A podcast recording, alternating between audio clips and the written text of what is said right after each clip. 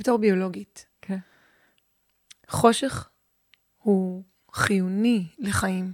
כן, חושך הוא זרז לחיים. כן. יש זרעים כן. בתוך האדמה. את ראית פעם איך זרע נובט בחושך, לעומת זרע שנבט באור? זרע לא. שנובט באור, כן, יוצא לו נבט קטן וחמוד, כן. ירוק קטן נחמד, לרוב הוא דק מאוד. כן. זרע שנובט בחושך, יש לו גבעול עבה, הוא ענק, הפסיגים שלו גדולים, ובאותו פרק זמן שהחמוד הקטן עשה שני מילימטר, הוא יכול לעשות עשרה סנטימטר. וצריך להבין את זה, שחושך הוא גנרטור של אור. אני לא יכולה לשמוע את מלחמת האור בחושך הזה. זה החושך מוליד אור. היי, בפרק הזה אנחנו הולכות לדבר על איך לקחת את המושכות לחיים שלי, אה, לידיים שלי, אולי בחזרה לידיים שלי, או אולי לראשונה לידיים שלי. אה, אנחנו הולכות לדבר כאן על סיפור אה, ריפוי מעורר השראה, על סיפור חיים מעורר השראה. יש כאן תובנות מאוד מאוד אה, עמוקות על איך אה, אה, לרפא את עצמנו מתוך כאבים שאנחנו סובלות, איך אה, להפוך את סיפור החיים אולי הקשה לסיפור מעצים, איך לעבור טרנספורמציה ואיך להדליק את ה... איך אה, לעבור מחושך לאור בדיוק בזמן הזה שאנחנו נמצאות בו. אה, אז יאללה, פרק אה, סופר, אה, סופר מעצים, פתיח ומתחילות.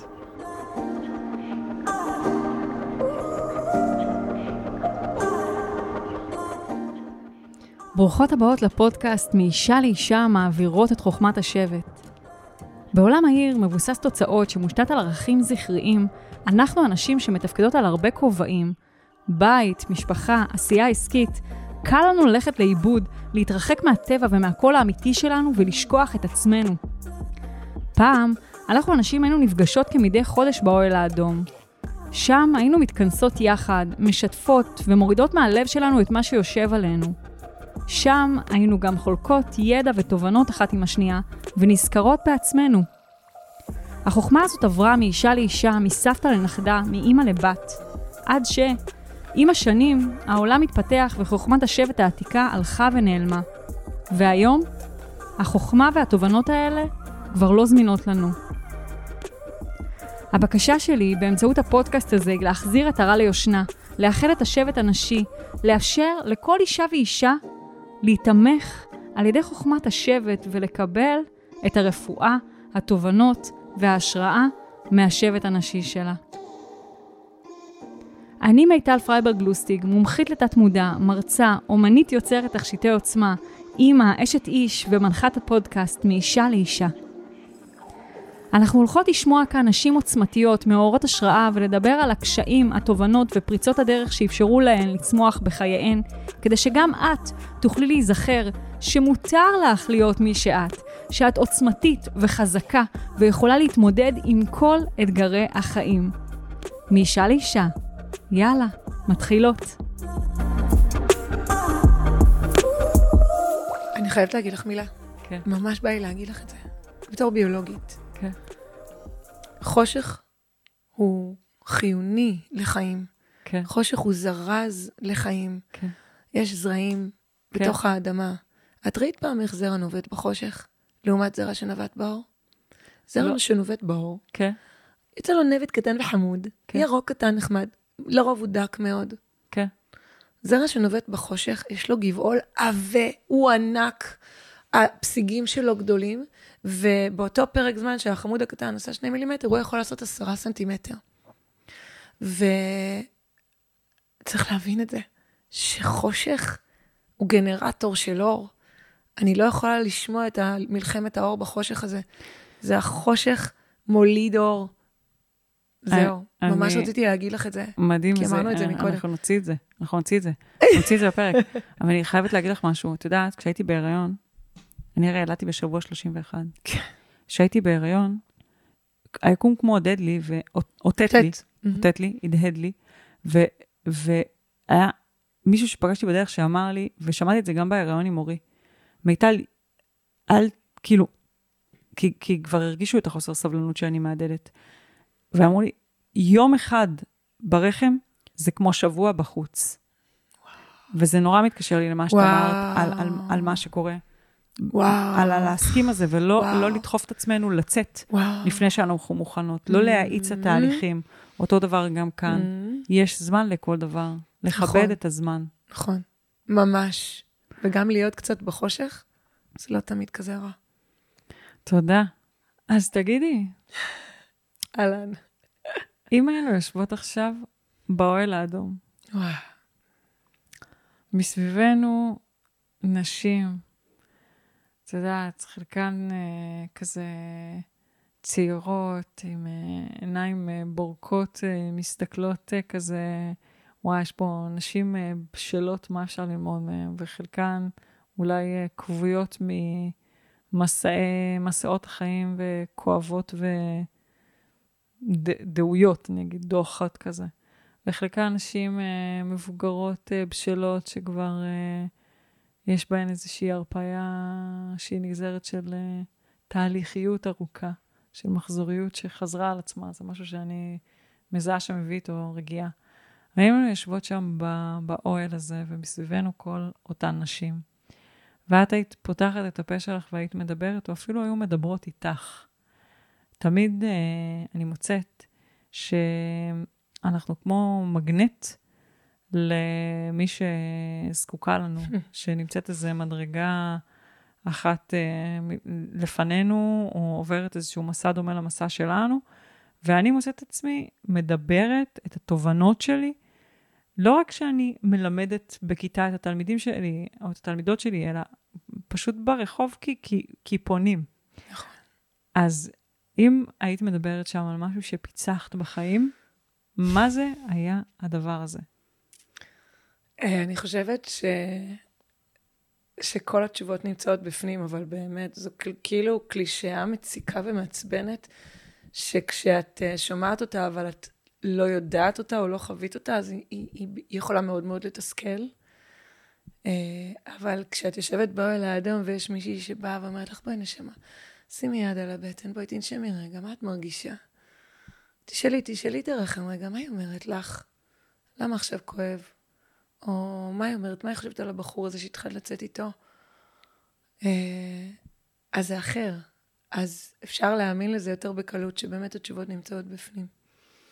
אנחנו פשוט צריכות שמישהי תלמד אותנו, מישהי שכבר יודעת אה, איך לוחצים על הכפתור הזה של השמע, שנשמע. אז וואו. אני חושבת שאת זה. מדהים. אז, אה, אז בפרק הזה יש לי הזכות לארח את חני אייזנשטט כרמי, שהיא מלווה אה, נשים עם אנדומטריוזיס במסעות ריפוי. אני אגיד שהיא אישה מעוררת השראה עם סיפור אישי משלה, עם סיפור אה, באמת, אה, אני רואה אותו סיפור הירואי וסיפור גבורה של אה, אישה ש... אה, לא הייתה מוכנה לקבל מבחוץ איזה שהן הצעות ל... את יודעת, הצעות ל... למה יש לה, אלא באמת אה, חקרה מבפנים על הבשר ו... ועל על בשרה. ככה אני רואה את זה לפחות מתוך הסיפור שלי, תכף את תדייקי אותנו, אבל בעיניי, את יודעת, צריך הרבה אומץ, הרבה אומץ. הרבה אומץ, כדי, כדי להגיד, אוקיי, זה מה שאתם אומרים, אבל אני יודעת שיש אמת עמוקה יותר שנמצאת שמה, ואני אמצא אותה. אני מרגישה אותך, תכף אתה תביא את זה במילים שלך. אז, אה, אז אנחנו בעצם, אה, אני אגיד, אה, מרגישה שהולכות לדבר פה על איזושהי, איזושהי רפואה שמגיעה כשאנחנו מתחברות לתוך העומקים שלנו ומביאות אה, מתוכנו את אה, אותן אה, התשובות למה שאנחנו חוות בחיים שלנו, וזה יכול להיות במציאות ה... החיצונית, so called, כביכול זאת שמשתקפת בחוץ, ו- ובטח ובטח במציאות הפיזית. נכון. ולך יש באמת את המיומנות הזאת, לאפשר uh, לנשים לשמוע את עצמם. לפני שאני שואלת אותך את השאלה הראשונה, אני אגיד שאני הגעתי אלייך כשאני אני נמצאת בהרבה קבוצות נשים מאוד אה, מודעות.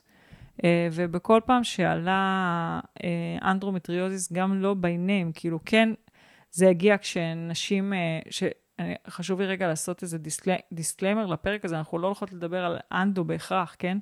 אבל בכל פעם שנשים תיארו סימפטומים שהן חוות בגוף שלהם, בין אם כבר הדביקו עליהם מדבקה ובין אם עדיין לא הדביקו מדבקה, בתגובות היה קונסנזוס למי צריך לפנות.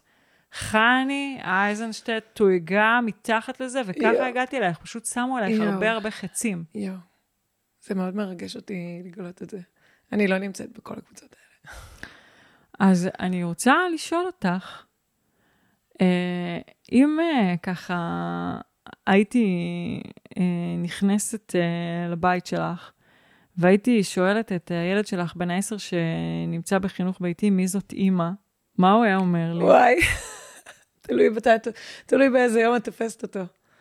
אני לא יודעת. את יודעת, ילדים תמיד אומרים את האמת. אני יודעת שהוא יודע מה עברתי. הוא יודע, הוא יודע במה אני מתעסקת. הוא יודע שפעם לאמא היה פצע בבטן, כי הוא זוכר את אימא כשהיה לה פצע בבטן. אני לא יודעת. אני יודעת מה אני מלמדת אותו, אני יודעת מה אני הייתי רוצה שהוא יחשוב על עצמו. אני לא יודעת, אבל מה הוא היה אומר עליי. ותגידי, אז מה עברת בעצם? כאילו אם אני לוקח אותך לנקודה הכי קשה במסע שלך, תמיד, תמיד כשאנחנו מספרים את הסיפור שלנו, יש לנו איזו נקודה שאנחנו יוצאות ממנה. זה לא תמיד, נגיד, אנחנו לא תמיד מספרות את הסיפור שלנו אותו דבר. תמיד אנחנו נכון. מספרות אותו מתוך המקום שבו אנחנו מונחות כרגע. נכון. ובמקום שבו אני שואלת אותך כרגע מה הסיפור שלך. אה, מהמקום שבו את מונחת כרגע. את יודעת מתי מה היה הרגע הכי קשה? כן. בכלל היה לפני שנתיים בקורונה. כן. שהיינו כולנו בסגרים האלה. כן. ואני לא יודעת אם את הרגשת את זה, אני הרגשתי כאילו הסגר הראשון היה ממש אה, גרנדיוזי. הרגשתי כאילו אנחנו הוכנסנו לתוך איזה סיר לחץ. כן. יש האצה של תהליכים, התבחבשות, ניקוי רעלים אינטנסיבי. הרגשתי שצפים לי משקעים מהילדות, הדחקות מטורפות, ו... והיה שם רגע ממש מטלטל ומכונן, מן, מן הסתם, כאילו הרגעים הקשים הם הרגעים הכי כאילו מקפצות uh, לזינוק קוונטי, של uh, הבנתי, הבנתי עד כמה פחדתי מהאהבה בתור ילדה, וכמה זה ליווה אותי כל החיים. הנה, איפה הטישו? אמרנו שיהיה טישו, לא? אה, ו... ואני כבר ידעתי את זה, את יודעת, כי, אני, כי בש, לפני שנתיים אני כבר אישה בריאה. אה, או לפחות אה, בריאה מהכותרת האקזוטית הזאת שהוצמדה לי למוח, למצח לפני עשר שנים. אבל לא, לא שלמה עדיין, לא אישה שלמה. וכשאנחנו מבינות שמסע ריפוי, החלק הגופני הוא רק ה... זה רק ערימת תמרורים שעוזרת לנו שם בכיוון, אבל הריפוי עצמו הוא, הוא של כל השברים האלה. שאני בעצם אה, אולי אפילו באתי איתם לעולם, ואם לא, אז, אז שנשברו בי עם הגיל לעולם, ולצקת לתוך השברים, לזהות אותם, למצוא אותם, למצוא עוד חתיכה ועוד חתיכה, להדביק, לא בהכרח במקום המקורי, אפשר גם להדביק את זה אחרת, אבל להדביק את זה עם, עם אהבה צרופה. אז יהיו איזה של כמה עמוק השבר עדיין, כמה עמוק היה השבר, הוא, הוא היה אחד הרגעים, אני חושבת, הכי קשים.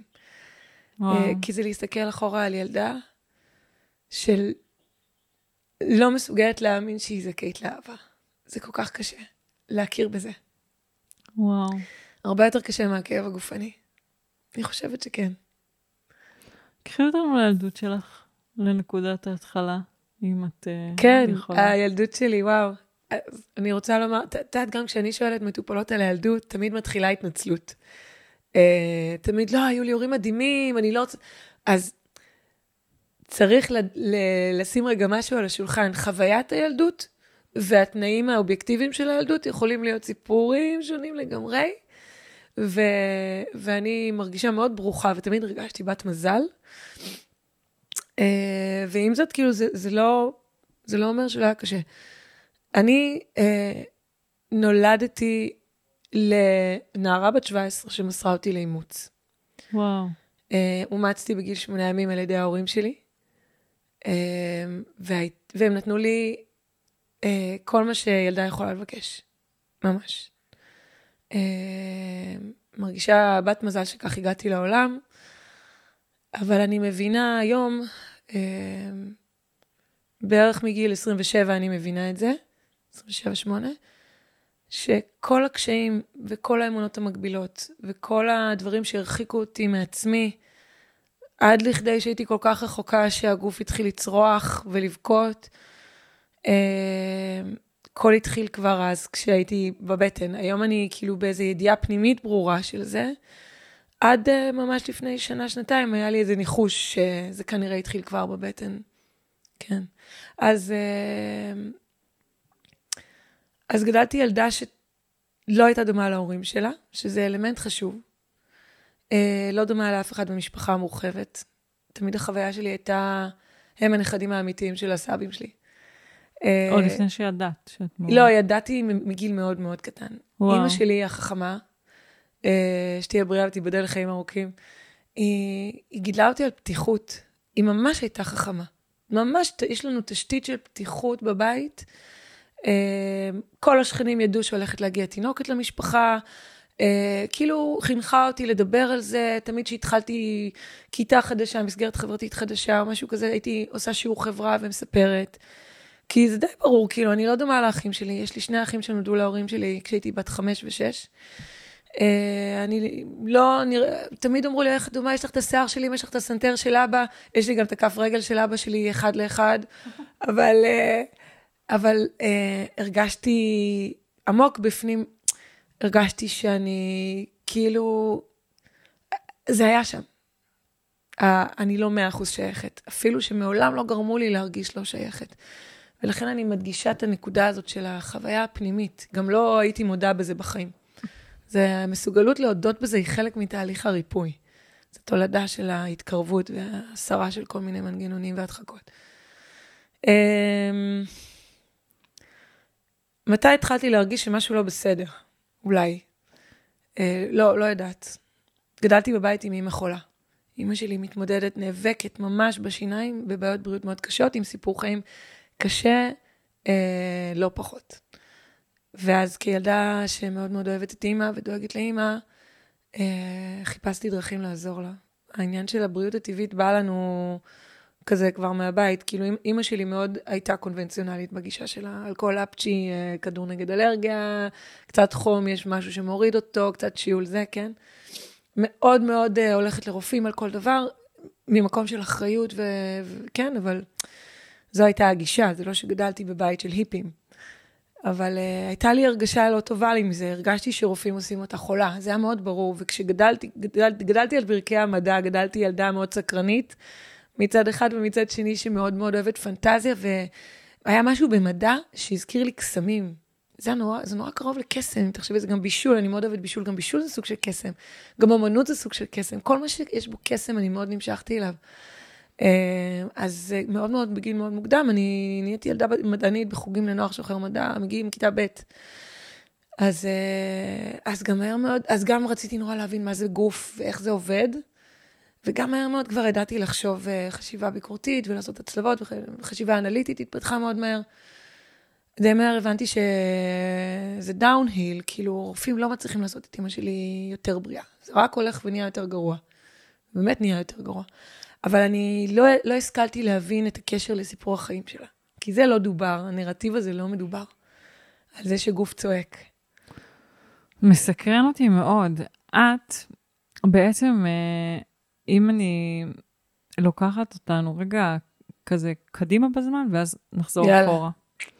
בעצם, יש אה, משהו שהוא נורא אה, ככה חזק ב, בסיפור שלך, אה, צועק אנדומטריוזיס. אנד, אנדומטריוזיס. בעצם אובחנת אה, עם אבחנה של אנדומטריוזיס.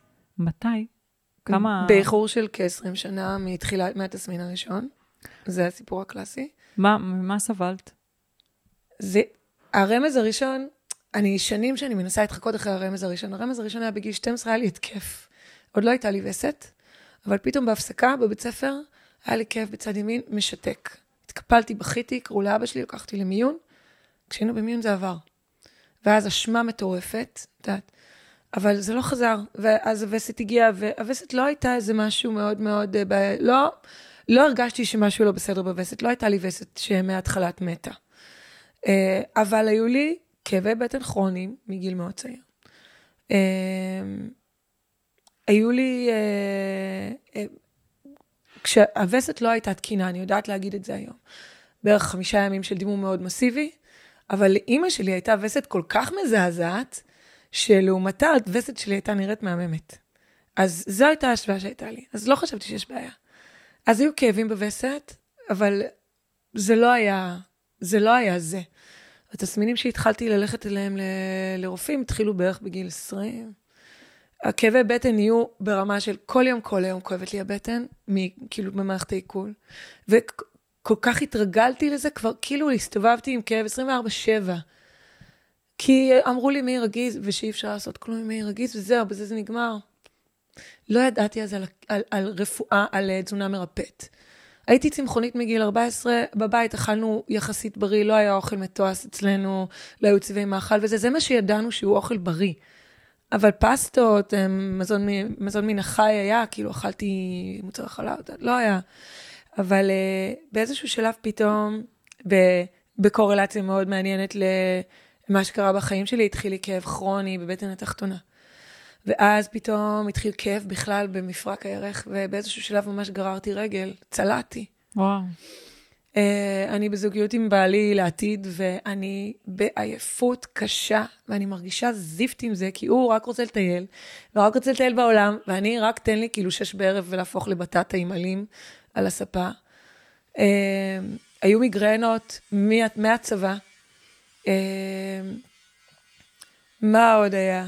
נטייה לחלות, חשבתי שהיא ממוצעת, היום אני יודעת שהיא הייתה כנראה מוגברת, כי היום אני כמעט ולא חולה בכלום, כאילו מחלות ויראליות וכאלה מדבקות. אני, אני חושבת שאלה היו התסמינים העיקריים, בטח אני שוכחת משהו. תמיד okay. אני אוקיי. נזכרת אחר כך וששכחתי להגיד משהו חשוב. אז, אז אני רוצה רגע לארוז את זה, בסדר? את יודעת, תמיד כשבאות אליי, אה, אני, התהליכים שאני מעבירה הם בעיקר קבוצתיים, והיום התהליכים הם אה, ברובם דיגיטליים. כן.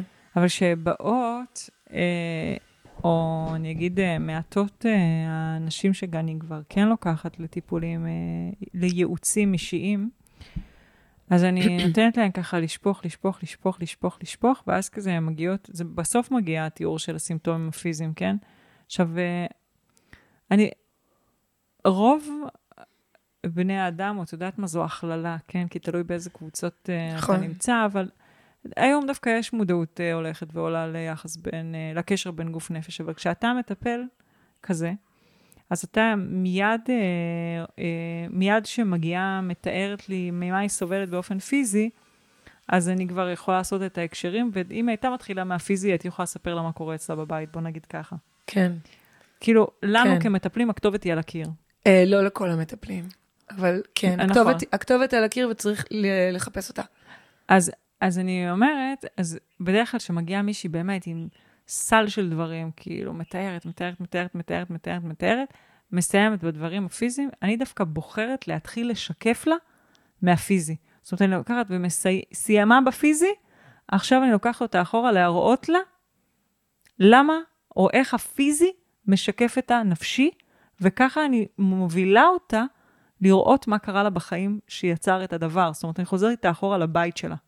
גם אני. אז אני רוצה לקחת אותך. בואי קחי אותי, מה את, רואה, מה את שומעת אה, מה bits שכבר חלקתי וחשפתי? לא, לא, אנדומטריוזיס זו ההתמחות שלך, בואי, אנחנו... אבל אנחנו אה, אמרנו, אז, אז ברור לנו לחלוטין, אוקיי, לי ולך, שהסימפטומים הפיזיים האלה היו זעקה לעזרה. היה דפיקה בדלת. ממש. היה משהו ממש. שאת לא שמעת. לגמרי. לאורך השנים. ואני רוצה לשאול אותך... אני שמעתי והדחקתי. אה, מה? שמעתי והדחקתי. מה זה היה הדבר הזה? כן. Okay. קודם כל, אני הדחקתי אותי, mm. ממש. לא נתתי לעצמי מקום. אמ, זה גם היה משהו שספגתי, גם אימא שלי כזאת. מאוד, אה, מאוד, מאוד כזאת. אז, אז כאילו באיזשהו מקום, אה, ואימא שלי מדהימה בעיניי, אני מעריצה אותה. אז uh, באיזשהו מקום uh, כזה ספגתי את זה. אה, אבל אני לימים... שכפלת את הדפוסים שלה. כן, זה היה מאוד למדת ממנה קל. איך להתייחס לעצמך. היא הייתה גורם כל כך משמעותי בחיים שלנו, היא הייתה, היא הייתה הבית, אבא שלי עבד עד- עד הערב, כל יום לא ראינו אותו מלפנות בוקר, הוא היה יוצא, היא הייתה הגורם המשפיע. ואז זה, אבל גם, אני רוצה רגע כן. לקחת, להגדיל פה על משהו. על אף העובדה שאלייך היא התייחסה אחרת, את למדת ממנה, איך- מאיך שהיא התייחסה לעצמה, להתייחס לעצמך? כן, חד משמעית. זה נורא חזק. כי אותי שמה במקום הראשון, אותי ואת האחים שלי. זה נורא חזק, זה הראשון. משהו שאימהות חייבות לשמוע אותו. ממש, זה מאוד מעניין שאת שמה על זה כי, את הזרקור. כי המון פעמים נשים אומרות, אה, אני אימא, אין לי מה לעשות. יש לי אימהות- דברים שאני צריכה לעשות, אני חייבת לעשות. ממש, אימהות הן בביטול עצמי. נכון, אבל בשורה התחתונה, את מלמדת בסופו של דבר את הילד או את. הילדה שלך לגמרי. להיות בביטול עצמי, בזה שאת. מבטלת את עצמך. לא משנה שאת תגידי להם, אתה אלוהים, אתה המלך שלי. את תעשי בשבילו הכל, את, לך תגשים את עצמך, אל תהיה כמו אימא. אבל הו כן. הוא יעשה מה שהוא רואה. הילדה הזאת תגדל להיות אישה שמבטלת את עצמה, כי זה מה שהיא ראתה בבית, לא משנה כמה אימא שמה אותה במקום ראשון. תבואי לא להאשים רק אותה, זה נפל על קרקע, על קרקע פוריה. זאת אומרת, אחותי לא כזאת, היא לא מבטלת את עצמה, בכלל להפך, אחותי, אחותי מאוד שמה את עצמה במרכז. אז זה לא רק אימא שלי, זה פשוט הפריסט שאני הגעתי איתו, הגיב לזה מאוד טוב. Mhm. אה, אני ממש לפני, ש- אני אולי, אני, מתי היו הסגרים כבר? לפני שנתיים? אה, קצת, תחושות הזמן קצת התח- קצת יותר, מטש- קצת יותר, כן, מטשטשת כן. מזה, אבל... אה, אז היה לי פיצוח מאוד מאוד מאוד עוצמתי, אה, וגם איזשהו תסמין מאוד סוער שהיה לי בגוף, עם האור שלי דווקא, ממש נרגע מיידית איך שהבנתי את זה. אני הגעתי עם המקום הזה, אני לא נתתי לעצמי לגיטימציה לחיות, כי לא נולדתי עם לגיטימציה לחיות. וואו. אני לא הרגשתי שהזכות שלי, אני, מה זה לא הרגשתי? זה בכלל לא משהו שהיה במודעות, אני יודעת את זה היום שזה ניהל אותי. תינוקת ש, שמגלים אותה בחודש שביעי, אה, אני יודעת שאת האם הביולוגית שלי הרחיקו לעיר אחרת, הסתירו. הייתה בושה מאוד גדולה כנראה. וואו. אה, ילדו ומסרו. ואת בכלל לא מדברת על אבא, מסר? מישהו יודע מי לא זה יודעת, אבא? לא יודעת כלום. זה Mm. הקצת שאני יודעת מזה שפתחתי את האימוץ שלי. וואו. דמי, כאילו, אז, המוח הקוגניטיבי יכול לגמרי להתחיל לדמיין מהו ברית כזו חובה בתוך הרחם. היא לא לגיטימית, היא מקור לבושה, ותכף עוד שנייה כאילו מסלקים אותה. ואז מה קורה אחרי שהיא נולדת? פחד מוות מלחיות, מה מחכה שם? אז אני יכולה לגמרי להבין איך, אני ראיתי את זה, ממש ראיתי כמו סרט, סרט, אה, כמו שאומרים שבחוויה חוץ גופית אה, לפני מוות, אה, יש, רואים את כל החיים בסרט נע. ראיתי את החיים שלי ככה בסרט נע, איך כל החיים לא נתתי עצמי לגיטימציה להיות אני. כאילו לא נתתי עצמי מקום, הסתפקתי במועט, הקדשתי את עצמי להורים שלי, לאחים שלי, לחברות שלי, רק לא לי, לא הגשמתי אף לא חלום אחד שלי, אה, רק חלומות של אחרים. הייתי, לא הייתי אני, הייתי מה שציפו ממני להיות, בחוגים החברתיים, בווטאבר, ממש, זה מאוד כואב לגלות את זה. ואיך הדבר הזה בא לידי ביטוי בגוף שלך? איך את רואה את הקשר בין זה לבין הסימפטומים שסבלת מהם? אני מרגישה שהייתי ב... בריחוק נור... נוראי מעצמי. הגעתי לידי דכדוך ו... אה, והתמוטטות עצבים בגיל מאוד צעיר. גיל... שוב, גיל 27 חוזר על עצמו גם בשיחה עם דן. אה, הגעתי לקיצון. התמוטטות עצבים הייתה שכבר היה לי אנדומטריוזיס, אבל לא ידעתי. אה, כבר הרגשתי לא טוב. אבל שוב, הרגשתי לא טוב, אז התרגלתי גם לזה. אוקיי, אז אני הולכת לרופאים, הם אומרים שהכל בסדר, שהכל בראש שלי, או לא יודעת מה, איזה שטות אחרת שהם אומרים. לא, לא, לא, כאילו זה היה ב, ב, בדיפולט, אבל אני התפרקתי. אני קרסתי בגיל 27, 28. מי עוברת התמודדות עצבים בכזה מצב, בכזה גיל צעיר? זה צריך להגיע לקיצון מאוד רציני. אז, אז קודם כל היה את זה. ואני מודה לאלוהים על ההתפרקות הזאת, כי ההתפרקות הזאת, אה, אני חושבת שזה כמו, היא סדקה לי מלא שריונות שהיו לי. כמות הכאב שעלתה, ופתאום צפו חרדות ודברים כאלה, אה, זה הכריח אותי לה- להתחיל לעבור מסע עוד לפני שבכלל ידעתי שגם יש לי כותרות, אוקיי? אז זה לפני שהבנתי שהגוף מדבר, אני הבנתי שאני לא יכולה להמשיך כמו, ש... כמו שהייתי. הייתי ב... חמש פעמים נרשמתי לתואר שני, ולא לא התחלתי. הייתי בכזה חוסר כיוון, דיסאוריינטציה. עבדתי בעבודה שסבלתי ממנה. אה, מערכות יחסים לא היו מדויקות, לא עם חברים, לא עם אף אחד, גם לא עם המשפחה. אז uh, זה מלא סימפטומים של חיים. אני נורא אה, מתחברת למה שאת uh, אומרת לגבי הסטנדרט הזה הנמוך, שאתה מתרגל לחיות עם הכאב. גם אני סבלתי במשך המון המון שנים מכאבים כרוניים, ש... שלא הצלחתי למצוא להם ריפוי, ואני חושבת שבאמת אחד, ה... אחד המקומות הקשים במקום הזה, זה ש... אני לא יודעת למה המטאפורה שעולה לי, זאת המטאפורה שעולה לי, טוב, אולי מתוך זה שאנחנו נמצאות פה באמת במרחב נשי, אבל כמו שיש במערכות יחסים שהן אלימות, אבל בלי אלימות פיזית, שכל הם, אלימות אה, כלכלית ומילים יוצרות סימנים כחולים מתחת לאור שאף אחד לא רואה. וואי, כן. אז ככה זה להסתובב עם uh, מחלות כאלה שהן uh, שהן uh, כרוניות והן רגשיות בהגדרה שלהן, אף אחד לא רואה אותן, ובאיזשהו מקום את מרגישה שלא רואים אותך, כאילו את כואבת כאבי תופת, ואת הולכת ואומרים לך, כן, חכי שנייה, ואת הולכת ואומרים לך, הכל בסדר, ואת מרגישה שאף אחד לא רואה כמה את כואבת, כי את גם אישה נורא נורא מתפקדת, יש מקום נורא מתסכל בלהיות שם, ורוצה לשאול רגע, כן, כן, אני יודעת. לא, עוברים לי המון דברים. כן, אני יודעת. את, את מדברת מילות חוכמה שמפגישות אותי עם דברים שאני בדרך כלל לא רגילה, אה, לא רגילה שעולים לי משיחה. ואני, ואני שואלת, בגיל 27, שאת אומרת חוזר על עצמו, זה היה הגיל שבו את הכרת את מי שהולך להפוך להיות בעלך? קצת לפני. אז, אז את יודעת, זה לא מקרי שאת כן. אומרת, הגעת למקום שהוא בטוח. במקום שאנחנו מגיעים למקום שהוא בטוח, אז עולות החרדות. אז זה כמו שאת יודעת, כשאני הפכתי להיות אימא, אני הייתי לוקחת את הילד שלי מהגן, הוא היה מתחיל uh, לבכות ולהשתולל. ואז, ואז... כשהיית לוקחת אותו מהגן. כשהייתי לוקחת אותו מהגן. ומה אני חשבתי בתור אימא צעירה? הוא לא רוצה אותי, טוב לו בגן, וזה משהו במערכת היחסים שלי ושלו. לא הבנתי שהוא מחזיק בגן כל כך הרבה דברים שאולי, את יודעת, זה חברתי, אסור לו, לא מתנהגים ככה, חייבים לשבת, אי אפשר לצאת החוצה. הוא מחזיק, פורק. ואיתי הוא פורק. Yeah. אז העניין הזה של ווא... הסיפור הוא כל כך משמעותי. הסיפור הוא כל העניין. כמו, עשיתי flip, וואי, יש לי אבל מלא דברים שאני רוצה להגיד על כל על מה שאמרת קודם. אבל אני אגיד כאילו מילה, אני עשיתי flip ב... זה היה כבר אחרי, אני כבר הייתי אימא והייתי אחרי הפלה. בעצם חיכיתי להפלה. אמ, אה, כאילו הריון שלא התפתח. והיה לי נורא כואב בציסטה, הייתה לי ציסטה אז ענקי, היו לי שלוש ציסטות על השחלה השמאלית. ואני במסע, אני בשיא מסע הריפוי שלי, אז אני הייתי באיזה, בקיצור, הייתי באיזה מדיטציית, אה, מדיטציית החיוך הפנימי, איזה מדיטציה של צ'יקונג, ו...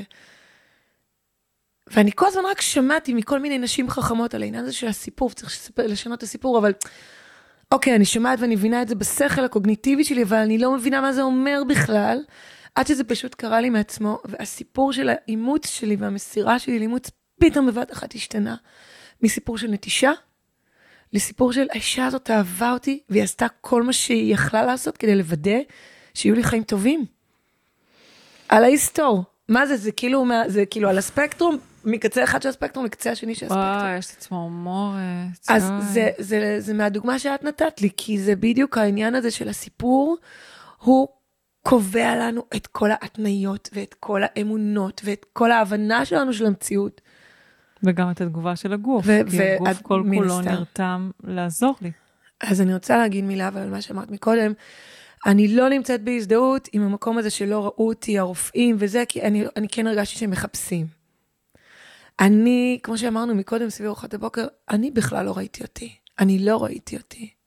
מיטל, איך אני מצפה מאחרים לראות אותי ולהבין מה הבעיה שלי, שאני לא שם? ואת יודעת משהו? אני הבנתי עוד משהו. בקורונה. באמת, הסגרים האלה היו מה זה סשנים של... אה, בטח, סשנים חבל על הזמן, חבל על הזמן. האוטואימוניות התחילה ברגש, ברגשי. מה זה אוטואימוניות? זה אני לא נותנת לעצמי מקום. אם אני הייתי אימא שלא נותנת לילד שלה מקום, הייתי אימא מתעללת. אם אני הייתי אימא שלא נותנת לילדה שלה, עכשיו כופה עליה לעשות דברים שהיא לא רוצה, אני הייתי אימא מתעללת. אז אני הייתי אימא מתעללת לעצמי. ובלי בלי להתכוון, בלי להתכוון. אני מזדהה, אני מהנהנת ככה, כי אני מזדהה מאוד. אז, אז מחלה כרונית, במיוחד אנדומטריוזיס, כאילו היא נחשבת, כאילו יש לה אלמנטים אוטואימוניים, אבל גם מחלות אוטואימוניות. פיברומיאלגיה, תקשיבי, אם פיברו. אני הייתי מסתובבת החוצה, אם אני הייתי הולכת לרופא לאבחן את הסימפטומים שלי, היו שמים לי מדבקה של פיברו. בתכלס, כל הכאבים שהיו לי, זה היה פיברומיאלגיה.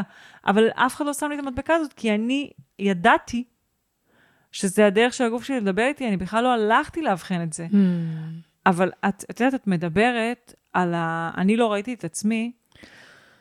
לכל אחד מאיתנו יש פרוגרם, בסדר? הרואים אותי, לא רואים אותי, המשקפיים האלה על העיניים שאני מסתובבת איתם מאז שאני תינוקת, בסדר?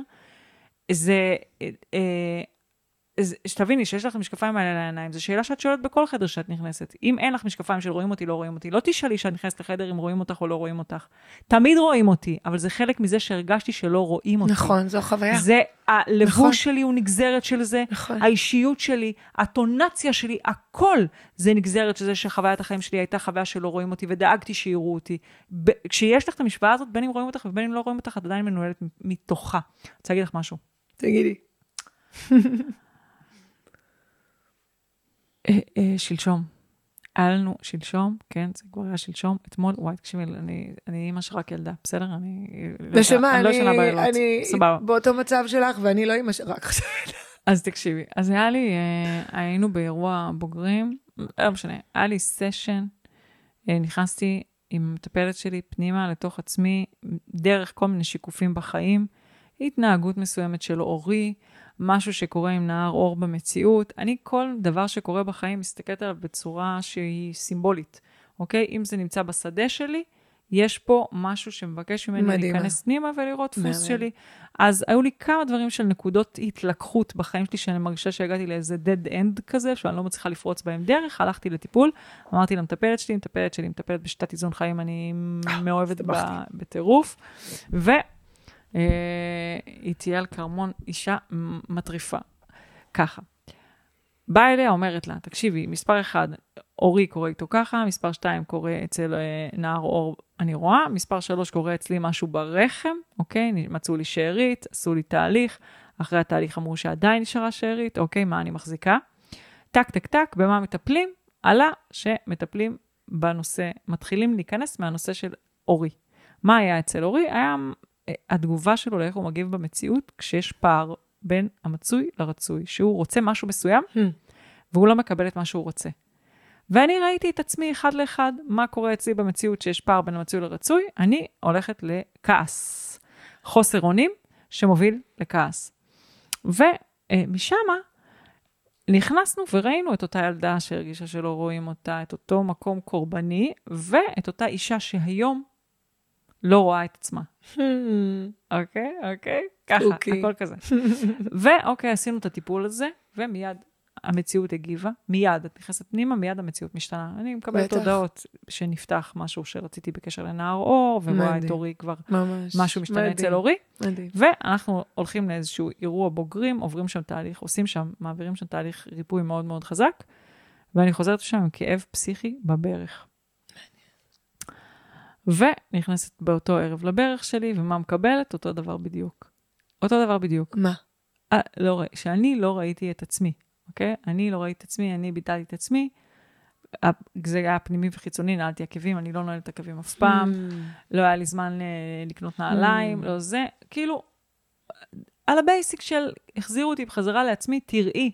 מדהים. לא, את לא רואה את עצמך, וזה רק היה הברך, היא רק הראתה לי מה קורה איתי בכמה ימים האחרונים שבהם Hmm. לא עצרתי לישון, לא עצרתי לאכול טוב, לא עצרתי ללכת לטיפולים שלי, כל הגוף שלי זעק, וראיתי עוד פעם את הדפוס הזה של האישה ש... אה, מה, מותר לך לקבל רק כשהגוף שלך כואב? את לא יכולה ללכת לטיפול אם לא. את לא מתפרקת? את חייבת ממש. להביא את עצמך למקום הקיצוני הזה? אני מאוד וטק, טק, טק, מזדהה. טק, כל הדפוסים עלו. Hmm, מדהים. ויכולתי לראות את זה, ובזה שתפסתי את זה, תפסתי את זה, ושחררתי את האנרגיה, ואמרתי, אני, אני לא צריכה כבר את הקורבנות הזאת כדי שיראו אותי. אני רואה אותי, אני עוצרת לראות אותי עכשיו, מדהים. והכאב עבר. הוא יכול היה ללכת, התמרור עשה את שלו. נכון. מדהים. אז, אז, ב- אז בואי נדבר בעצם על הרגע הזה שלך, על המסע שלך, Hmm. כי את יודעת, יש באמת. מלא נשים ששומעות אותנו והתרגלו, יש מלא נשים ששומעות אותנו והתרגלו לחיות עם הכאב. זה אז, סטנדרט. אז אני, אני אשמח ממש, כן, כי אני בכלל לא קלטתי שאני עושה את זה. אז אוקיי, אולי כי גם כי, כי יש לי אימא בבית שהיא מאוד פייטרית כזו, מאוד, הנה המילה fight, גם המאבק הזה, זה ה... כן. הנשים אז- המתפקדות, הנשים המתפקדות. הנשים ה- התותחיות האלה. כן. כן. אז אצלי המסע התחיל מתוך תמריץ להיות אימא. אני לא הצלחתי להיות אימא. זה תמריץ ממש חזק.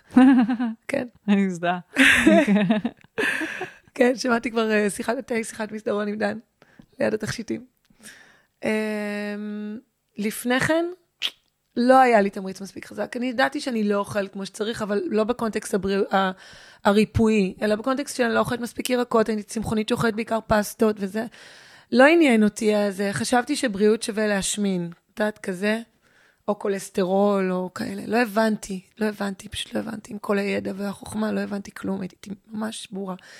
אז אה, כשהבנתי שמציעים לי, אני מגיעה, ה- האנדומטריוזיס שלי, אובחנתי בקטע בוליווד, בוליוודי, ממש, כאילו, לא, היינו בגרמניה, חיינו בגרמניה תקופה מאוד קצרה, אנחנו לא מצליחים להרות, אני הייתי בטוחה שזה מרוב הסטרס, עבודה תובענית, בוס מתעלל, כל מיני כאלה.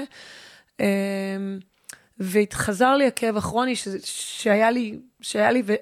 לתקופה נחלש והתעצם. והייתי בטוחה שיש לי ציסטה ולא מצאו שום ציסטה, ואז יום אחד היא פש... פשוט פקעה אנדומטריומה בקוטר של 7 סנטימטר.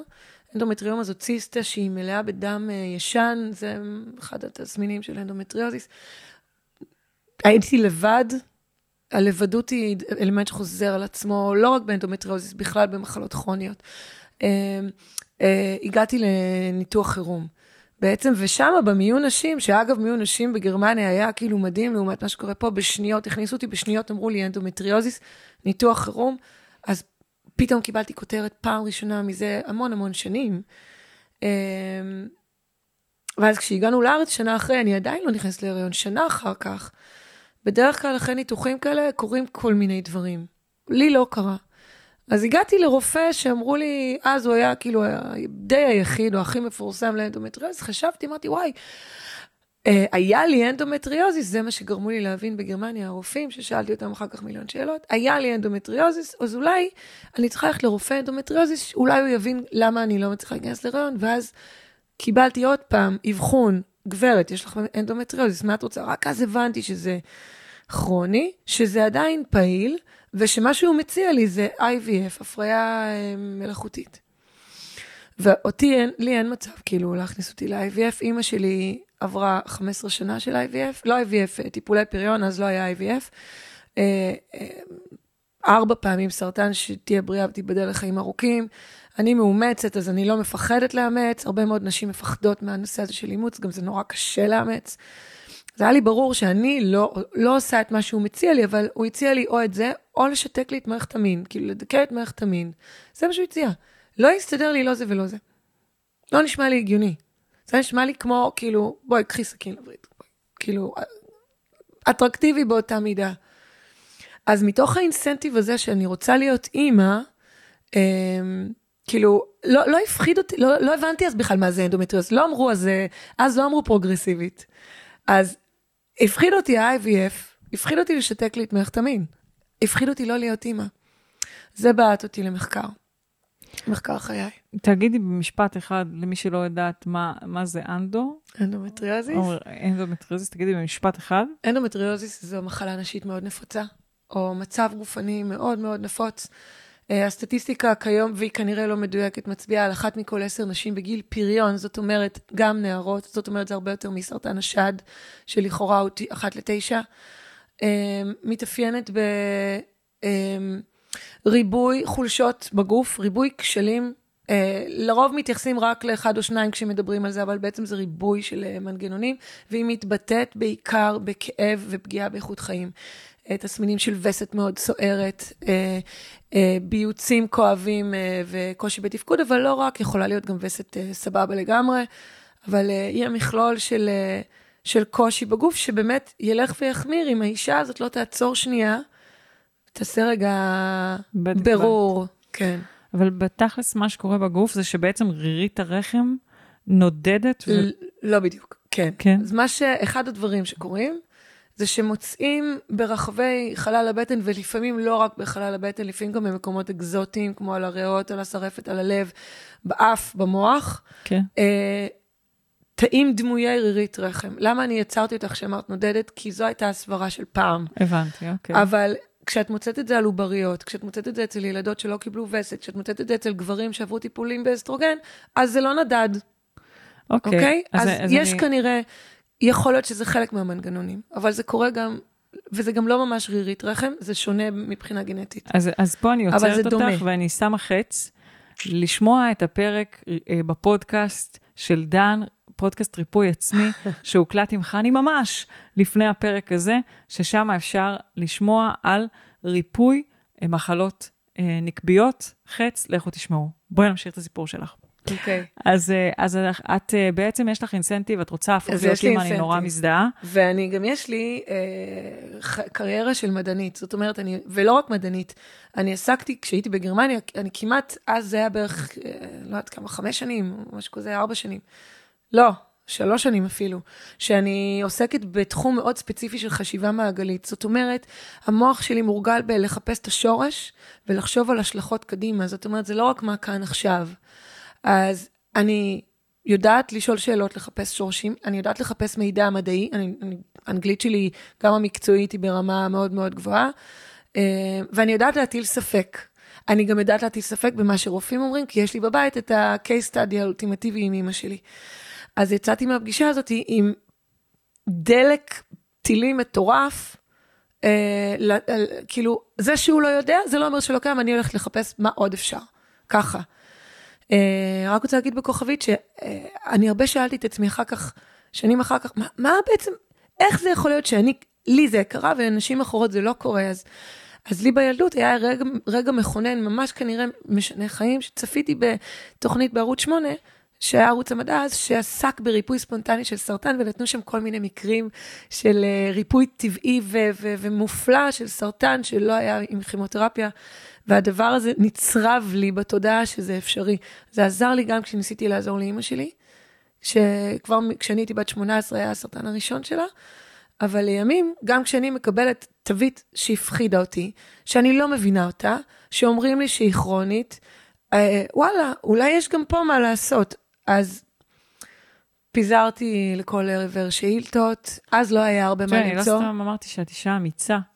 כי את יודעת, באמת צריך אומץ, אני יודעת מהניסיון האישי שלי, גם אני קיבלתי אבחנות כאלה ואחרות, ו- ואמרתי, אוקיי, אז יכול להיות שבפרספקטיבה אחת, או במישהו שבא מתוך נקודת מצ- מוצא מסוימת, זה הידע שלו, זה לא שהוא רוצה להרע לי, אבל זה מה שהוא מאמין.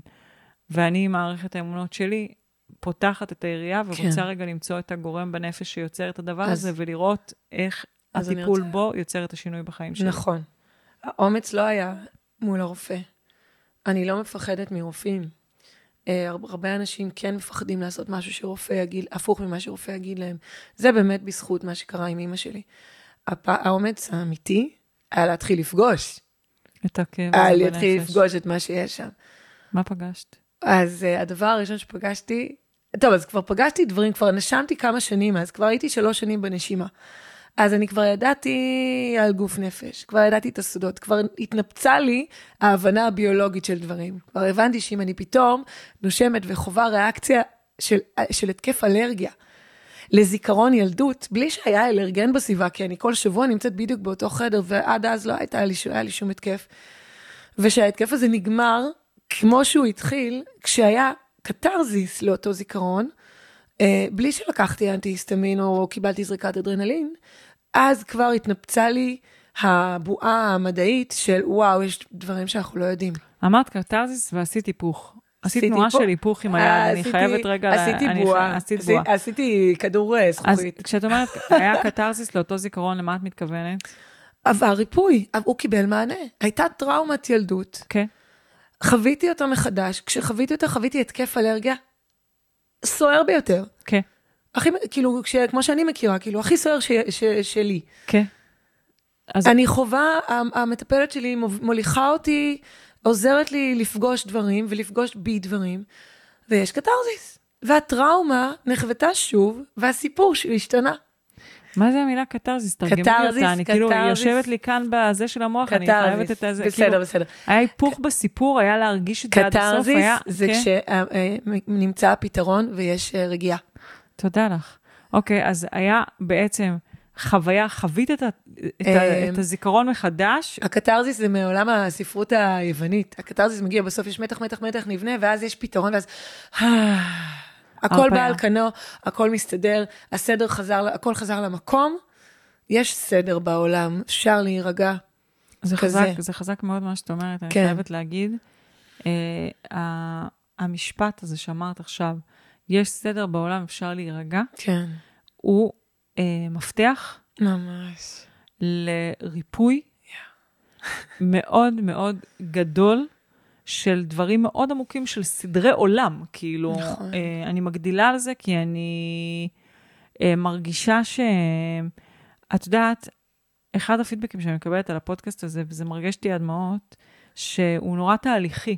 זאת אומרת, אם את תחזרי אחורה, ו- וזה לא מקרי שהוא, סתם, שהוא נורא תהליכי. כל פרק אה, קש... מוביל לשני, מוביל לשני. זאת אומרת, מי שתשמע אחורה את הפרקים, תראה, איזה תעבור יופי. תהליך של ריפוי. איזה מסע. מסע של ריפוי, מדהים. ממש. יא. ו... וממש אני מקבלת את הפידבק הזה, שכאילו הוא, הוא ממש מעביר תהליך. נשים שעוברות איתי את המסע שלי, כי זה מסע הריפוי להגיד. באתי, כן? באתי להגיד. ממש, גם השיחה הזאת היא בשבילי, כמו בדיוק שהיא בשביל מי שמקשיבה כאן. ו... וחשוב, המשפט הזה הוא חשוב, אני מגדילה עליו, כי הוא גם מראה דברים אחורה, והוא גם ייקח אותנו קדימה לתהליך הריפוי שאנחנו הולכות אליו בשנת 2023, שהולכת להיות שנה מאוד מאוד חזקה של טרנספורמציה. אמן. אני חושבת שאפשר להרגיש את זה כבר קורה. נכון, ממש, האנרגיה מאוד השתנתה. אה, כבר כמה שנים אני חושבת שאפשר להרגיש את זה קורה, ופתאום יש, יש כאילו, החישנה הזה שמדברים עליו כל הזמן, זה החישנה ממש, כאילו יש, מה? החישנה זה, מ, זה מונח אה, קבלי, כן, זה של להחיש את, ה, להחיש את, ה, להחיש את התהליכים. זה כאילו התחיל יש- בקורונה, כאילו, זה התחיל, זה כבר הרבה זמן, אבל הקורונה כמו עשתה הקורונה כזה, הייתה, כן, ממש, וואי, קביצה קוונטית אה, בטירוף. אז אה, נחזור ל... אני חייבת להגיד איזה משפט, אני לא יודעת אם אמרתי תגידי. אותו, אם את שמעת, אני הייתי ערה אתמול עד אחת בלילה. הייתי בשיחת טלפון בלימוד, עם חברה, לימוד נורא נורא עמוק. הייתי בלימוד נורא נורא נורא עמוק. אה, ו- ואמרתי לך, שיתפתי שלפני יומיים היינו, עשינו אירוע בוגרים לבוגרי קהילת פרואקטיב ובוגרי רפואת על, ועבר שם תהליך ריפוי מאוד עמוק, טרנספורמטיבי, ה- ממש reset למערכת מאוד מאוד עמוק. הרגשתי את האנרגיה משתנה, ואתמול אה, קיבלתי כמו להפוך את האנרגיה בבית. להזיז לפה, להזיז לפה, כאילו ממש כן, מדהים. קיבלתי דגם חדש מדהים. של האנרגיה שנועדה לתמוך. ואחד המסרים החזקים שעברו בשיחה אתמול, וגם אני קיבלתי נורא נורא חזק שאני חייבת לסדר את הבית, כן? יש סדר לדברים. יא, גדול. יש סדר לדברים, זה נורא נורא חשוב. נכון. נורא חשוב לחזור נכון. אחורה. נורא חשוב לעשות סדר בדברים. נורא חשוב לסדר היום את המרחב שאנחנו נמצאים בו. יש סדר לדברים. נורא חשוב לא לדלג על שום דבר. זה יופי. לא לעשות קיצורי דרך. יש סדר לדברים. אני מודה לך שאת אומרת את זה ממש. אני... את יכולה להגיד, אה, בשביל הקהל שלי שהולך לצפות בזה, טרנספורמציה, את יכולה להגיד מילה? למרות שאני יודעת, כאילו... על טרנספורמציה? כן, כי זה על באמת... הטרנספורמציה שקורית עכשיו? מה זו המילה הזו בעינייך? אז קודם כל, אנחנו בשינוי מאוד עמוק, טרנספורמציה, שינוי צורה. אנחנו פה עוברים שינוי צורה.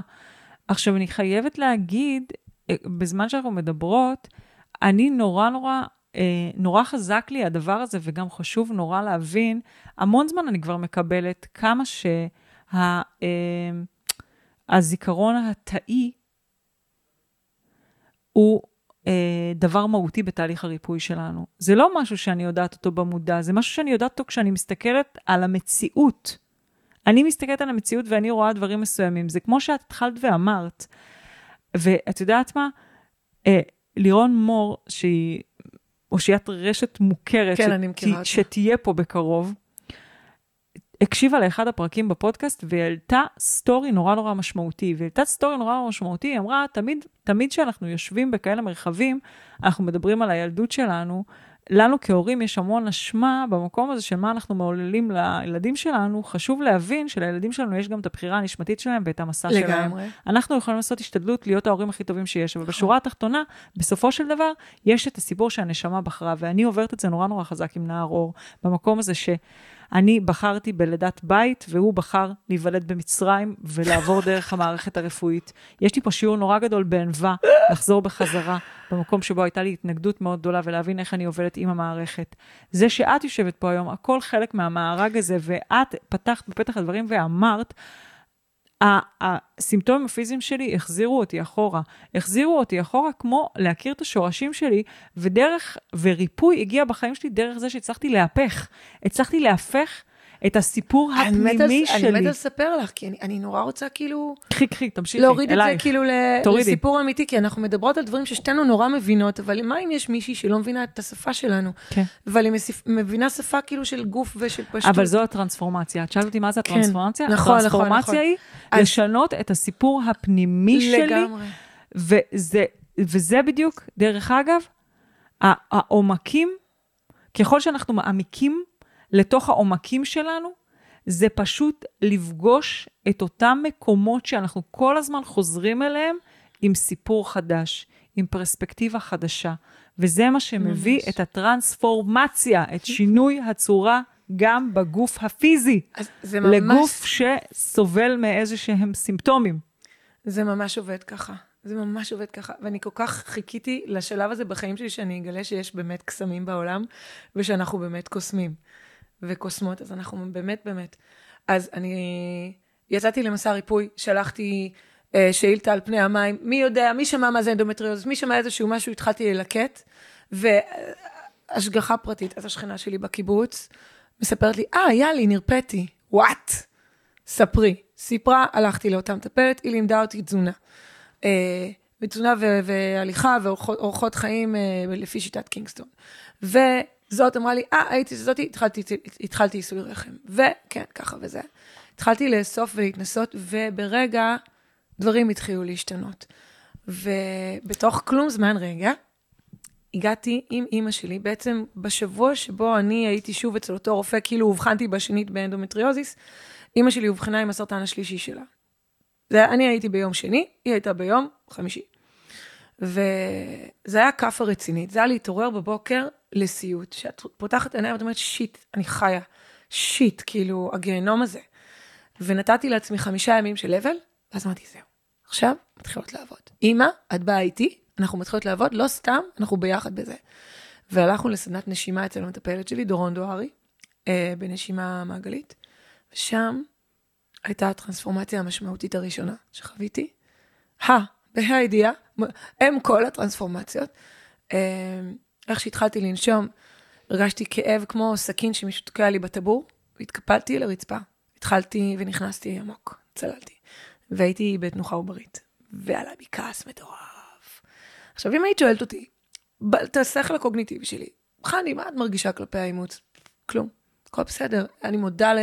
מודה על זה שהגעתי להורים שלי. זה תמיד היה, זה באמת מה שהרגשתי במודע. לא הייתי ממ- לרגע מנחשת כמה כעס נמצא שם. כעס, מיטל, אש. אני הייתי ככה אגרוף, כל הגוף שלי היה אגרוף אחד גדול. אה, וראיתי לעיני רוח- רוחי רופאים, ראיתי כאילו, כאילו אני רואה מעליי שלושה רופאים. אה, אני לא ידעתי אז, אני עוד לא פתחתי אז תיק האימוץ שלי. כי אני לא, לא, לא הייתי אימא, אז פתחתי את זה רק בגלל האימהות. האימהות לוקחת למסע מטורף. אה, יש לי צמרמורות בכל אז- הגוף, חני. אז אה, הכעס יצא, השתחרר והתחלף. הוא התחלף בקבלה. קבלה, אקספטנס, יעני. זה היה גם כמה רגעים. הגוף שלי נרגע, וזה התחלף לסליחה, forgiveness. וכשסיימתי לחוות את הדבר הזה, אז קרה הדבר המגניב באמת. הכל היה צהוב, הבנתי בדיעבד שצהוב אומר שאני בנירוונה, לא יודעת. אבל הייתי ברגיעה מאוד מאוד מאוד עמוקה, ואז התחיל, התחלתי לקבל הנחיות. הייתי צריכה לעשות כל מיני מנחים עם הגוף, והתחיל לרדת אליי אור, ומהאדמה התחילה לעלות, אה, ה- ה- הרגליים שלי הפכו לעצים. הגזעים, אני ב, בחלק, ועד אז הייתי סופר מדע, סופר 100% מדע. הייתי ברוח בכמיהה לרוחניות, אבל נעול ב- ב- ב- בסוגר ובריח. אני, אה, הרגליים שלי לאט לאט הופכות לגזעים, ומפה למעלה יורד אור, הכל לבן, הכל לבן, כן, אני, סליחה. החלק הכי מעניין, אני מדברת רחוק. כן. הכל לבן, ואני רואה, אה, אני לא מאמינה שאני מספרת את זה בברודקאסט. אני רואה מלאך שיורד עליי, והוא היה נראה כמו טלוויזיה של שלג, שאני רואה את הכל בשלג, והוא דמות בתוך השלג הזה, בגוונים אחרים של שלג, שנוחת עליי ככה, כמו ישו הצלוב הייתי. כאילו התבקשתי לעשות דברים, התבקשתי לשכב ככה, ואז התבקשתי לעשות ככה, וכשעשיתי ככה, אז הזרמים התחילו לבוא, ובקיצור, דרמה מטרפת. אני אגיד לטובת מי שלא רואה ורק שומעת, אז אני פה עושה את התנועות של הידיים. חני מדברת עם הידיים. אני פה מדברת איך היא הרימה את הידיים, ובאמת, איך עברת את התהליך הזה דרך הגוף. ואז אה, בשלב הזה כבר כולם סיימו לנשום, ו- ודורון כבר עליי, וכבר קולטת שקורה משהו מגניב עם חני. והיא שואלת אותי, חני, מה את צריכה? ואז ביקשתי שהיא תשים לי את ה... אה, דבר ראשון, היא שמה לי בקבוק חם, שרף לי את הבטן, אהבתי את הבקבוק החם. ביקשתי, שמתי את היד שלה על הרחם שלי. בשנייה הזאת, מיטל, החום אדמה הזה, חום עץ הזה, והלבן אה, שמיים הזה, מתלכדים לי פה. מתלכדים לך ברחם. מתלכדים לי ברחם, ויש לי ידיעה פנימית שאני אלוקית, שכל כוחות הבריאה נמצאים בי, שאני אדמה ואני שמיים, ואני אדם וחווה. כאילו זה נשמע הכי כאילו רוחניקי אה, הזוי אה, וזה, חווית נכון? את האחד? חווית את אני האחדות? חוויתי את זה בגוף, ש... אני כאילו. זה היה, זה פשוט היה ברור, זה פשוט היה זה. ואני אומרת לעצמי, יואו, איזה מזל שכאילו אני אומרת את זה ואני מדברת לקהל רחב ויש לי את הרקע של המדענית, שכאילו לפחות יאמינו לי שזה אמיתי, ושזאת לא ההיא ההזויה, כן? המחבקת עצים, למרות שאני מחבקת עצים כל הזמן. וזה- ואז הייתי חייבת לצאת מזה, כי כאילו, אוקיי, נגמרה הסדנה, כולם כבר הלכו, צריך לסגור את הסטודיו, ואני עוד שם, אז, אז כאילו, לקח לי שעתיים לצאת מהמצב הזה, אבל הייתה לי ידיעה ברורה שהערב אני נכנסת להיריון, וכך היה. זו הייתה הפעם היחידה באותו חודש שניסינו. נכנסתי, אחריתי את בני הבכור ב... נגמר אי פריון, נגמרה, נגמר עידן החני לא מחוברת. החיבור לרחם והחיבור לעצמי דרך הרחם ודרך הפופיק, הטבור, שרק אחר כך כאילו נפל לי עצמו, מה זה הטבור? זה הניתוק שלי מאם הביולוגית. מהמם. אסור היה לגעת לי בטבור כל החיים שלי. גם אני. אז אה, אה, זה היה מדהים. אני לא מסוגלת שנוגעים לי בפופיק. כן, איזה ואת יודעת כזוב. מה, ואנדומטריוזיס, את יודעת מה עושים לאישה עם אנדומטריוזיס שעוברת ניתוח? נו, מאיפה נכנסים על הבטן? כן. וואו. והפצע של הפופיק נכנסים בשלושה פתחים. הפצע של הפופיק לא החלים. לקח לו שבועות להחלים. ולא נפל לי האסימון הזה, ממש עד לאחרונה. וואו. כן. היה מטען בפופיק. זה חזק, זה חזק נורא מה שאת אומרת, קודם כל לגבי האימהות, שהאימהות היא מרפאה. אני אה, ממש אה, האימהות היא עברתי- מסע, היא קטליזטור, שער, כן, וואו, כן, שער, כן, אמרת את המילה, שער זאת המילה. שער של ריפוי. אני מאוד מתחברת לזה. אה, אני גם אגיד, אני רוצה להגדיל ולהגיד, תראי איזה דבר, בעצם, בעצם ההחלטה שלך לצאת למסע של ריפוי, זאת אומרת, לחקור את כן. זה, ללכת אה, לקבל את המידע מהשכנה שריפאה את עצמה, ללכת לקבל ייעוץ תזונה, ללכת ל- לעשות אה, סדנה של אה, נשימות, ללכת לעשות טיפולים, אה, בעצם אה, היפכת את הדפוס שלך, של כן. הביטול העצמי. זאת אומרת, היה פה כבר ריפוי למקום הזה שמעביר מסר נורא נורא חזק לאותה ילדה שביטלה את עצמה, כי היא הרגישה שהיא אולי לא ראויה, נכון. ל- אני רואה אותך, והנה אני, אני מטפלת רואה אותי, בך. נכון. ואת יודעת למה עוד היה היפוך? וזה אחד ההיפוכים החשובים בעיניי, ואני הרבה מדברת את זה עם מטופלות. הלבדות, אם אין אני לי מי לי, קיבל היפוך מעצים מטורף. אם אין אני לי מי לי זה אני לבד, ואף אחד לא עוזר לי, רק אני פה, אוף, עוד פעם אני לבד. כל דבר בחיים שהיה כזה לבד, כל הטרגדיות והטראומות, הכל היה לבד. פתאום זה היה, לא, רק אני יכולה לרפא את עצמי. זה מטורף, זה היפוך, זה ההיפוך, היפוך ההיפוכים בעיניי. זה עבורי. מהמקום, זה מהמקום, זה... זה הש- מהחושך אל האור. זה חזק. זה חזק מאוד, דרך אגב, כי אנחנו לפני חנוכה, אני לא יודעת מתי זה יצא ממש הפרק הזה. מהחושך אל האור. אבל בתקופה הזאת זה כזה הכי חשוך לפני עלות השחר, ואת מדליקה נר אחד, הוא כבר כן. מאיר לך על, על הכל. יש כאן אה, אה, מקום מאוד מאוד חזק של הדפוסים הראשוניים שלנו, ומאיזה מקום אנחנו מבקשים את הריפוי. האם אנחנו מבקשים אותו מתוך מקום קורבני? אני רוצה את הפרספקטיבה שלך שם, כי הייתה לנו על זה שיח. האם אנחנו מחפשים את זה ממקום קורבני, או האם אנחנו מחפשים את זה מתוך מקום של אני לוקחת אחריות על המצב הבריאותי שלי. זה לא אם אין אני לי מי לי, זה... Okay. אוקיי. איך אמרת את המשפט הזה? אם אין אני לי מי לי. רק אני יכולה לטפל בעצמי, לרפא את עצמי. זה מקום שלוקח אחריות, ולא נכון, מקום של נכון. משליך אה, נכון. יהבי על המקום על, אה, הקורבני. נכון. את רוצה שאני אגיד על זה מילה? כן. אוקיי. טוב. אז אני למדתי בדרך הקשה. אני חשבתי, ש... לפני שהריתי, כל התסמינים uh, כבר התחילו, ממש, וסת שלי נהייתה מהממת, כאבי בטן עברו, מיגרנות נעלמו, דברים, בשניות, בכלום זמן. באמת, ב- ביחס לחיים שלמים, או 15-20 שנה, זה, זה כלום זמן, ארבעה חודשים, פחות מארבעה חודשים. Uh, ואז יצאתי החוצה, אמרתי, אני חייבת לספר את זה, נולדה בי אש, אני חייבת, אמרתי, אם אני הצלחתי, אולי עוד איזה אחת, שתיים תצליח, הצלחתי לדבר על זה. Uh, הוצאתי את זה בפייסבוק, פתאום כאילו אחרי הלידה של הבן שלי וקצת שהתאוששתי ממנה, אז זה היה כבר 2015, אז גם ממש נפתחתי לפייסבוק ונחשפתי, למרות, אני, אני אישה מאוד פרטית, אני שונאת חשיפה. גם עכשיו אני מאוד מופעלת, אני כל הזמן נושמת כי אני מאוד מאוד מופעלת מהחשיפה, אבל... ואז, והייתי בטוחה, והייתה, וואלה, אני הולכת להפיץ פה איזה בשורה. אני אגלה לכולם את אמריקה, כולם כאילו התלהבו ווואו, וינסו וזה, ואני גיליתי את ה... כאילו, סילי מי, גיליתי את ההפך הגמור. אני הותקפתי באלימות, בבריונות מטורפת בפורומים האלה של האנדומטריוזי שהיו אז. אה, כי הבאת בשורה שמקדימה את זמנה. הוכפשתי, אה, קראו לי שקרנית, קראו לי אה, שרלטנית, קראו לי במלא שמות, העיפו אותי מקבוצות. מה, מה את יודעת שאת יודעת יותר טוב מהפרופסורים הכי גדולים, וכל מיני אמירות כאלה קשות, ואני, זה ישר הפעיל לי את הציסטה, אפרופו, כן? כאילו, עוד הייתי, הייתי ממש בהתחלה של מסע הריפוי שלי, היה לי המון כאב, והייתי מאוד מאוד, לא ידעתי איך לעבוד עם הרגישות הגבוהה שלי, ולקחתי את הכל פנימה, וזה... אז הבנתי שכנראה יש פה סיפור קצת אחר ממה שחשבתי. ופתחתי את הקבוצה שלי, של, ה, של הפייסבוק, שאמרתי, טוב, אני, אני אדליק אבוקה. אני לא יכולה יותר ללכת להפיץ את הבשורה, אני לא יכולה יותר להיפגע. אני התרסקתי, זה, זה ריסק אותי. נשים רגישות, זה, זה, זה, אנחנו לא צריכות אה, נשק. מספיק מילה לא טובה ואנחנו מתפרקות. אמ, אז, אז אמרתי, אני, אני אדליק אבוקה, אני אדליק מדורה.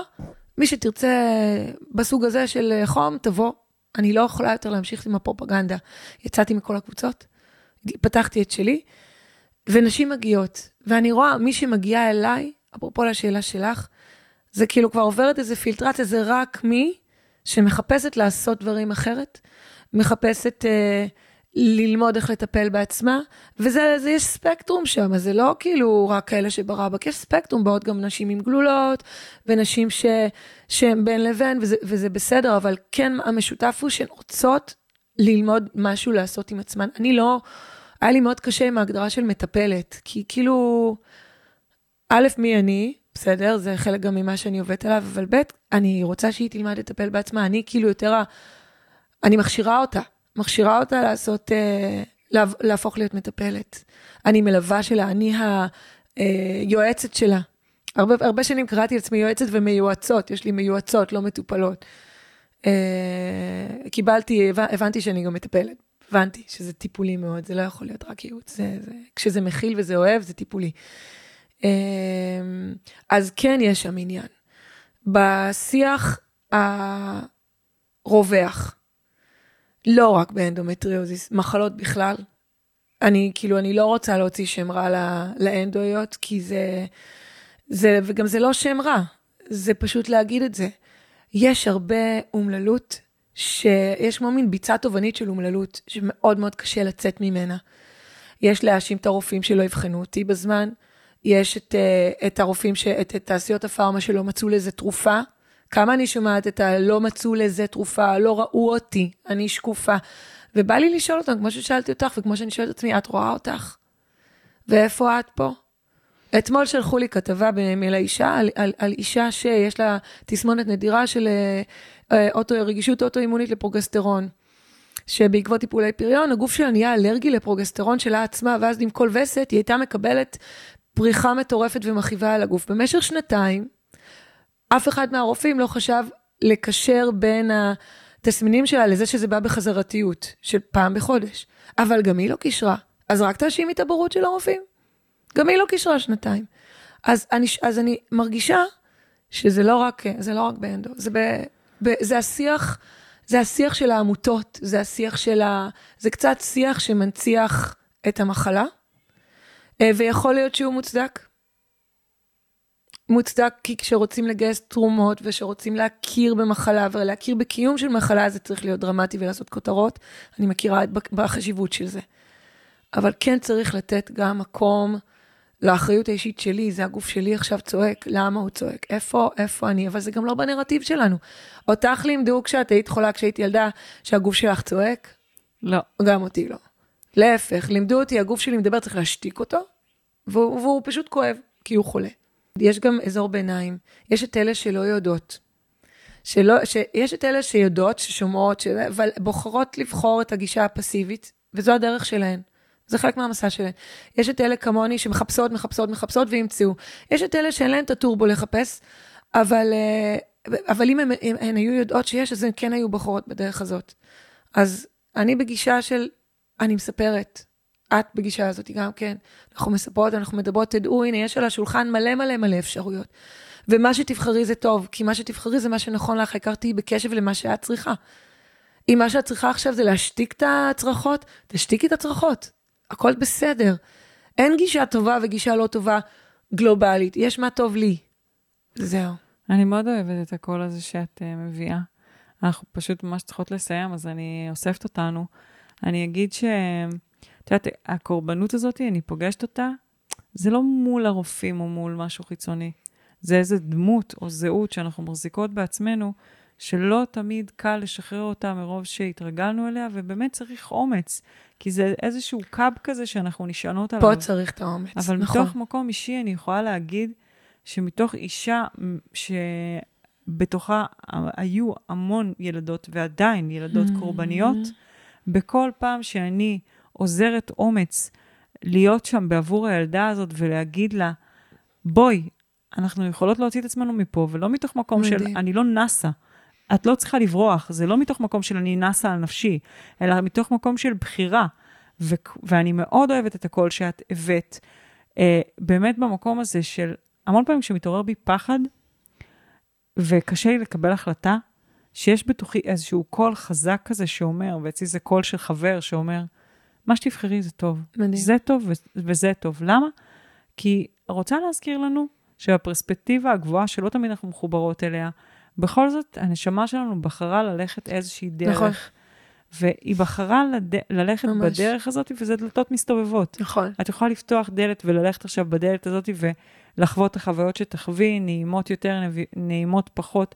עדיין את תתפתחי ותגיעי בסופו של דבר לנקודה שאת צריכה להגיע, ואת יכולה לפתוח את הדלת האחרת, ואת יכולה דרך לפתוח את הדלת הזאת, להתחיל ללכת ולראות שלקחת ממנה מה שלקחת, ולהחליט שעכשיו הגיע הזמן לסגור אותה ולפתוח דלת אחרת. הכל בסדר, זה טוב וזה טוב. זה עוגן ענק, מה שאת נותנת פה, אז זה טוב וזה טוב. של הכל טוב, אבל באמת, כאילו, מה שתבחרי, תבחרי את זה מתוך, זה מה שאני צריכה עכשיו. כן, מדהים. אז uh, אנחנו ככה, נשאל אותך, uh, בא לי להמשיך נורא, אבל רק התחלנו, איך אנחנו מסיימות. וואי, ממש, אולי אנחנו נקליט עוד אחד. כל מי שיושבת פה אומרת, אני רוצה להמשיך. אז אני, צריך אני רוצה, אז, אני רוצה. אז אני רוצה, אז אם אפשר רק בשורה, תתני לי שורה לסגור כאילו את העדכון של איפה אני היום. כן. מבחינה גופנית, אה, אנדומטריוזיס לא מתבטאת אצלי בגוף כבר הרבה שנים, וגם מבחינת ממצאים הם הולכים ונעלמים. אה, ממש, בעצם כל הממצאים נעלמו למעט איזה אחד קטן, ואני אפילו לא יודעת מה התפקיד שלו, כי אני לא חושבת שאי פעם הרגשתי אותו. שזה כולל הידבקויות וציסטה ומוקדים שנעלמו מהמעי וכל זה.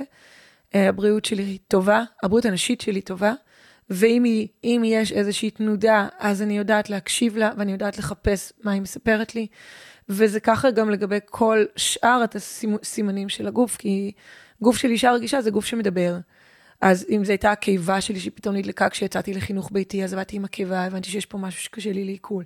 ואם זה האור שלי שהתחיל לשרוף אחרי הלידה של הבת שלי, ואם זה הגרון שאני צרודה כבר כמה חודשים, שהתעורר אחרי שקרה, אחרי, בעקבות מעבר הדירה המאוד מאוד משמעותי שחווינו בחודשים האחרונים, אז אני יודעת לעבוד עם זה. אז זה לא שחני עכשיו היא איזה וונדר וומנית, וונדר וומנית בלתי חסינה לבולט פרוף, מה שנקרא, אני לא. אני עדיין אותה אישה רגישה, אבל למדתי לעבוד עם, עם, עם, עם הכלים ש, שנולדתי איתם. ואני למדתי להאמין, קודם כל, המיקרוף, הרמקול עובד, אני שומעת את הקול הפנימי שלי חזק וברור, אני גם שומעת הנחיות. זה נולד עם היכולת לשמוע את הקול הפנימי, ואני לומדת, למדתי לסמוך עליו. זה, לא שמחתי על הקול הפנימי שלי, וזה היה דבר, דבר, דבר גדול מאוד. זהו, סוגרת. מדהים. אני רוצה לשאול אותך, יש נשים שיקשיבו לפרק הזה ויגידו, וואו, אה, תודה, אבל לא תודה, אני מפה ממשיכה, הספיק לי, והם לא ישמעו אולי לא אותי ואולי לא אותך. ויש לנו הזדמנות אחרונה לתת להם כמו איזה מסר כזה, מתנה, מתנה מאיתנו, מתנה ממך. אם אותן נשים באמת, זה פעם אחרונה שהן נחשפות אלייך, ויש לך הזדמנות אחרונה להשפיע, כן. מה, מה היית רוצה להגיד להם? Uh, אני רוצה להגיד שזה לא משנה איזה קולות את שומעת בכלל, זה לא משנה מה אנחנו אמרנו כאן בכלל. רק מה שמשנה זה מה שאת שומעת בתוכך. תהיי קשובה. ואם עכשיו מתאימה לך דרך מסוימת או לא מתאימה לך דרך מסוימת, זה מה שנכון, את המלכה. את קובעת, כל השאר זה יועצים, אוקיי? אז תלכי אחרי הלב שלך, תהיי קשובה אלייך בלבד, אין אמת אחת, יש הרבה אמיתות, ועם זאת יש גם רק אמת אחת, וזו האמת שלך. והיא יכולה להשתנות מרגע לרגע. היום זו האמת שלי. מדהים. זהו. ואם יש נשים ששומעות אותך ואומרות, וואו, היא פתחה לי את המוח, מתפוצץ לי המוח, אני עפה פה, אני רוצה לשמוע עוד מחני, איפה אני יכולה לקבל okay. עוד מחני? אז אפשר uh, לקבל עוד ממני. קודם כל, יש לי אתר אינטרנט שהוא, uh, תודה לאל, סוף סוף נולד, uh, שהוא מוקדש ללמידה עצמית, יש הרבה מאוד אינפורמציה, יש שם גם כמה קורסים, ויש שם גם קישור ליוטיוב שלי, יש לי גם ערוץ יוטיוב עם המון המון הרצאות, ואני עושה פעם בחודש זום ראש חודש. Uh, ובעזרת השם הוא יהיו עוד, ואני כבר שנים רוצה לעשות פוד, פודקאסט, ואני לא יודעת איך עושים את הדבר הזה. נדבר על זה אז אפשר, אז יש איך למצוא אותי, זו לא בעיה. מעולה, אז אנחנו, את תשלחי לי כישורים ונצרף להם? בטח, בטח, בשמחה. אז אני רוצה לסכם, כי מי שמקשיבות לנו אוהבות שאני מסכמת להם, אז אני אגיד שבפרק הזה דיברנו על בעצם לקחת את המושכות לחיים שלנו בחזרה לידיים שלנו. כן. ככה אני מסכמת את הנושא של כן. הפרק הזה. אחלה. דיברנו על איך מתוך מקום של שינוי של הסיפור שאנחנו מספרות לעצמנו על עצמנו, גם הגוף שלנו לומד משהו חדש. איך מקומות שהיו מקומות של חולשה בחיים שלנו, ברגע שאנחנו מצליחות להפך את הסיפור הזה, דרך זה שאנחנו עוברות ומאבדות, עוברות את ה... פוגשות, פוגשות קודם כל פוגשות, כן, רק לפגוש. פוגשות את המקום הזה שוב פעם, מרגישות את הכאב, אולי נושמות לתוכו, יכולות להביא פרספקטיבה חדשה, לראות אותו מתוך מקום אחר. נקודת ההיפוך הזאתי מאפשרת טרנספורמציה בחיים שלנו, שיש בכוחה להביא לנו ריפוי גם מדברים שעל פניו, אה, באסכולות מסוימות, הם לא ניתנים אה, לריפוי, ואני חושבת שזו בשורה אה, מאוד אה, משמחת שמאפשרת לי באופן אישי, אפשרה לי כששמעתי אותה לראשונה הרפייה. חני, אני רוצה להגיד לך תודה, את השראה אדירה. אני מודה לכם, אתם מדהימים, גם את וגם דן, תודה לכם על הפלטפורמה הזו, על הקול הענק שלכם, על הלגיטימציה, על הלגיטימציה לעשות את זה, ללכת בדרך הזאת. אין לה לגיטימציה, לא תמיד. יש. לא תודה. לא תמיד, לא תמיד היא שלנו, הלגיטימציה. תודה, תודה שיש אותנו באמת, כולנו, שאנחנו באומץ רב מביאים את הסיפורים שלנו. זה לא מובן מאליו לשבת פה ולשמוע אותך חושפת ומביאה את עצמך מתוך מקום. של שליחות מאוד מאוד מאוד גדולה להביא את הרפואה הזאת. זה ראוי להערצה, באמת. תודה על זה. בבקשה, אין בעיה, תפדל. אבל אני רוצה באמת להגיד, אה, קודם כל, תודה למי שהאזין, האזינה לשידור הזה. אני ממש אה, רוצה להזמין אתכן אה, להצטרף לקבוצת הפייסבוק של מאישה לאישה, ולחלוק שם תובנות, איפה הפרק הזה פגש אתכן, מה אתן לוקחות, איך הוא השפיע עליכן. אני אעלה את הפרק לשם ואני אפתח שיח. אנחנו ממש יכולות uh, לחזק ולהתחזק. אני רוצה להזמין אתכן לשתף את הפרק הזה ואת הפודקאסט, כדי שהרפואה הזאת שעוברת כאן, ספציפית בפרק הזה ובפרקים האחרים, יוכלו להגיע למי שזקוק, למי שזקוקה. תודה uh, רבה על הזמן הזה שלנו יחד, ונתראה בפרק הבא.